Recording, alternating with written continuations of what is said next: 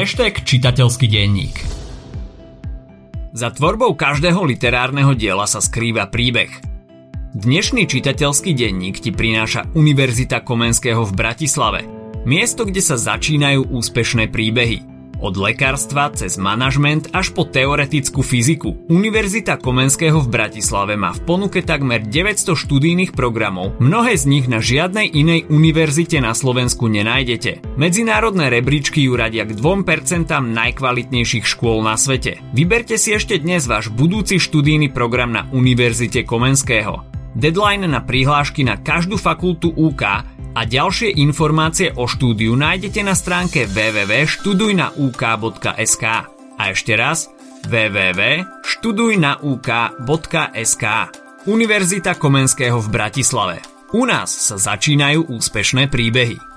Jerome David Salinger. Kto chytá v žite? Ak si niekedy pozrieš zoznam tých najdôležitejších kníh 20. storočia, vždy medzi nimi nájdeš Kto chytá v žite. Útla kniha je kultová pre tínedžerov aj dospelých a tak, ako bola silná v minulosti, je vyhľadávaná aj dnešnou mládežou. A všetko umocňuje fakt, že jej autor J.D. Salinger napísal len pár zbierok a na väčšinu storočia sa jednoducho odmočal. Stručne o autorovi. Autor kultového diela americkej literatúry Kto chytá v žite, Jerome David Salinger, sa narodil v roku 1919 v New Yorku. Rovnako ako jeho hlavný hrdina v diele, ani Salinger sám nebol veľmi dobrý študent. Navštevoval pár rôznych škôl a univerzít, ale nedokončil ani jednu z nich. Hoci ho zjavne štúdium nezaujímalo, na Kolumbijskej univerzite predsa len prejavil záujem o jednu vec, a to o písanie. Salinger uverejnil svoju prvú poviedku v roku 1940, keď mal 21 rokov. Začiatky jeho spisovateľskej kariéry však boli narušené druhou svetovou vojnou a Salinger ako mnohí iní muži museli narukovať do armády. O Salingerovi by ťa mohla zaujímať aj informácia, že počas vojny sa vraj stretol s ďalším americkým významným spisovateľom. Chceš hádať, ktorý to je? Aj keď to bude asi tip, dám ti pár sekúnd. Ak si povedal Ernest Hemingway, máš pravdu a ja ti gratulujem. Hemingway počas vojny pracoval ako vojnový korešpondent a niekoľko z jeho významných diel bolo inšpirovaných práve vojnovými konfliktmi. Späť k Salingerovi a vojne. Po návrate z nej trpel traumou z udalostí, ktoré tam zažil a na istý čas musel byť hospitalizovaný kvôli nervovému zrúteniu. Jeho najúspešnejšie dielo, Kto chytá v žite, bolo publikované v roku 1951. Napriek prvotnej veľkej kritike a cenzúre diela kvôli nevhodnému správaniu mladého tínedžera, bolo toto dielo zaradené do školských osnov a dodnes sa o ňom učia stredoškoláci po celom svete. Po obrovskom úspechu napísal ešte niekoľko vecí, ako napríklad knihu Freny a Zooey a zbierku 9 poviedok, ale žiadna z nich už nezožala taký obrovský úspech ako kniha Kto chytá v žite. Salinger zomrel v roku 2010 po tom, čo strávil dekády v ústraní. Obsah diela. Ak by som chcel byť veľmi stručný a tak trochu cynický, mohol by som o diele povedať len toľko, že je o 16-ročnom chalanovi, ktorý pár dní chodí bezprízorne po New Yorku, robí blbosti a zo všetkého a všetkých je mu na nič. Ale neboj sa, poviem ti trochu viac. Hlavný protagonista a rozprávač knihy v prvej osobe je Holden Caulfield.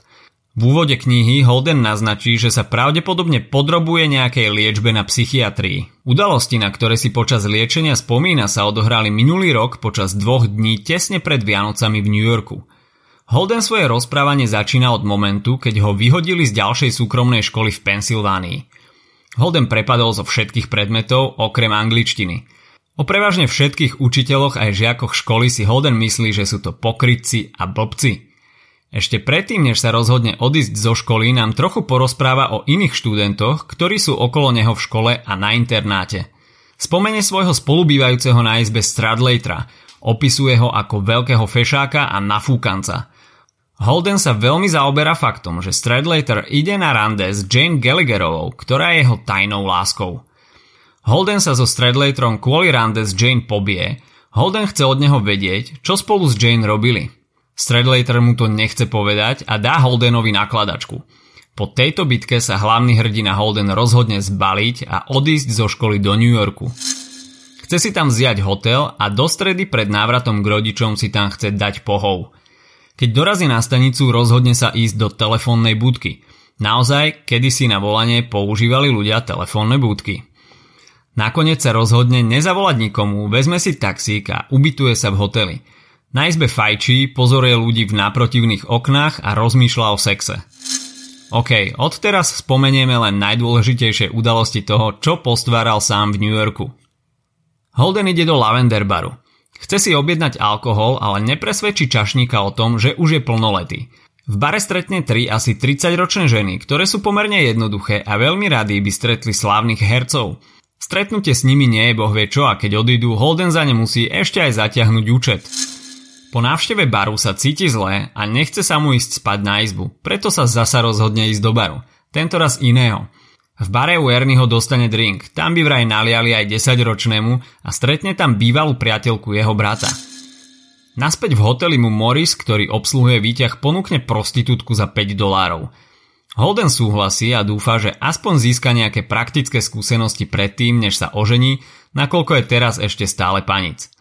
Keď prostitútka Sunny príde na jeho izbu, Holden sa zlakne a vycúva z toho.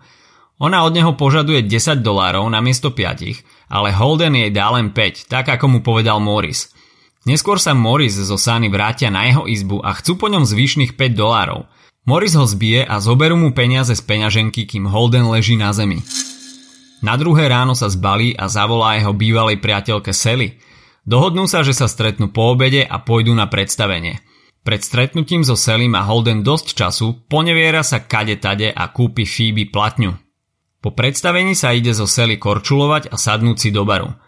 Holden navrhne Sally, aby sa vykašľala na školu a odišla s ním niekde na americký vidiek, kde by si on našiel prácu a žili by si ako chceli. Sally odmietne, Holden ju navyše urazí a rozídu sa.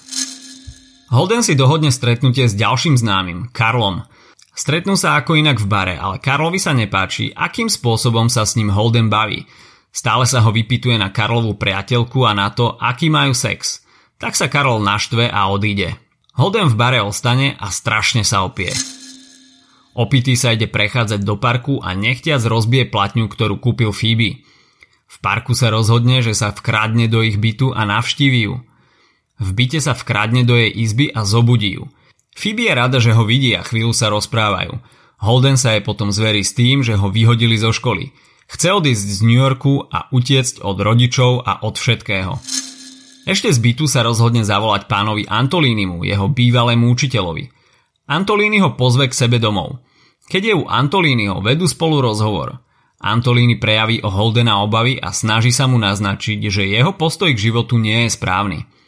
Antolini mu cituje výrok psychoanalytika Wilhelma Steckela.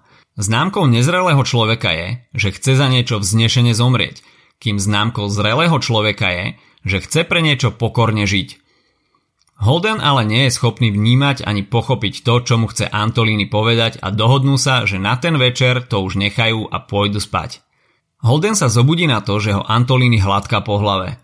Je z toho šokovaný a zhnusený a preto sa rýchlo vyhovorí, že musí odísť, pretože si nechal kufre na stanici. Holden si na stanici pospí v čakárni a potom zamieri k Phoebinej škole. Phoebe na stretnutie dorazí s kuframi a vyhlási, že odíde spolu s ním. Holden odmieta, aby s ním šla, vezme jej kufre a odloží ich v múzeu a povie jej, že si to rozmyslel a nikam nejde. Phoebe je na Holdena veľmi nahnevaná, no vzo sa nakoniec udobria. Toto je v podstate posledná dôležitá udalosť v knihe. V závere Holden už naspäť v prítomnosti v psychiatrickej liečebni len skonštatuje, že to je všetko, čo nám o tých 3 bláznivých dňoch môže povedať a že sám nevie, čo si o tom všetkom má myslieť a že si ani nie je istý, čo s ním bude ďalej. Čo tým chcel autor povedať?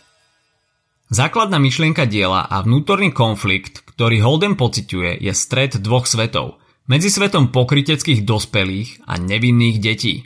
Holden sa bojí dospievania sveta dospelých. Nedokáže sa dostať na ich úroveň. Toto je reprezentované na viacerých dospelých situáciách v knihe, ktoré Holden nedokáže spracovať a vždy sa v nich zachová ako dieťa. Napríklad v prípade noci v hoteli s prostitútkou. Holden tiež na viacerých miestach v knihe pozoruje deti a vždy ich vidí ako výnimočné a lepšie ako dospelých. Základná myšlienka diela je reprezentovaná aj skrz samotný názov knihy. Pochádza z básne s názvom Keď raz človek niekde v žite stretne človeka, pričom Holden nahradí slovo stretne slovom chytí. Holden to opíše pri stretnutí s Phoebe, keď sa ho ona pýta, či má predstavu o tom, čím by chcel v živote byť. Holden jej povie, že si predstavuje, ako sa na veľkom žitnom poli hrajú deti a široko ďaleko pri nich nie je žiadny dospelý človek okrem neho. A on si predstavuje, že stojí na kraji veľkej priepasti a jeho úlohou je chytiť každého, kto sa priblíži k tej priepasti. Holden týmto prehlásením demonstruje nevôľu dospieť a chce predtým ochrániť aj ostatné deti. Čo môžeš spomenúť, aby si sa blisol, aj keď si dielo nečítal? Kniha má presne 26 kapitol. Holden v deji nosí polovnícku čapicu a fajčí ako Turek. Holden sa v knihe často zmieňuje o jeho bratoch, z ktorých jeden, mladší Ellie, zomrel na rakovinu. Holden sa počas deja zmieňuje aj o kačiciach v jazierku v Central Parku a chce vedieť, čo sa s nimi stane, keď nastane zima. Na kačice sa pýta najmä taxikárov. Jeho úvahy o kačiciach môžu tiež reprezentovať viacero vecí. Napríklad, že keď nastane zima, všetci sa musia adaptovať na nové podmienky, čo môže byť paralela s dospievaním. Kačice môžu reprezentovať aj nádej do budúcna, pretože hoci sa na každú zimu niekde stratia, na jar sa znovu objavia. Názory na kačice a čo reprezentujú sa často menia. Pri prezentácii diela by nebolo na škodu spomenúť to a môže to byť aj zaujímavý podnet na diskusiu či už s učiteľom alebo pred maturitnou komisiou. Prvý preklad Kto chytá v žite v slovenčine vyšiel v roku 1964. Toľko dnes k Salingerovi a Kto chytá v žite. Ak sa ti podcast páčil, nezabudni nám dať follow na Spotify, 5 hviezdičiek na Apple Podcasts alebo palec hore na YouTube, prípadne o nás povedz spolužiakom a kamošom. Okrem čitateľského denníka nájdeš na podcastových platformách aj náš podcast Schooltech, kde máme spracované maturitné okruhy z literatúry a angličtiny, ale aj učivo občianskej náuky. A nezabudni sledovať web hashtag.sk. Počujeme sa pri ďalšej kapitole z nášho čitateľského denníka.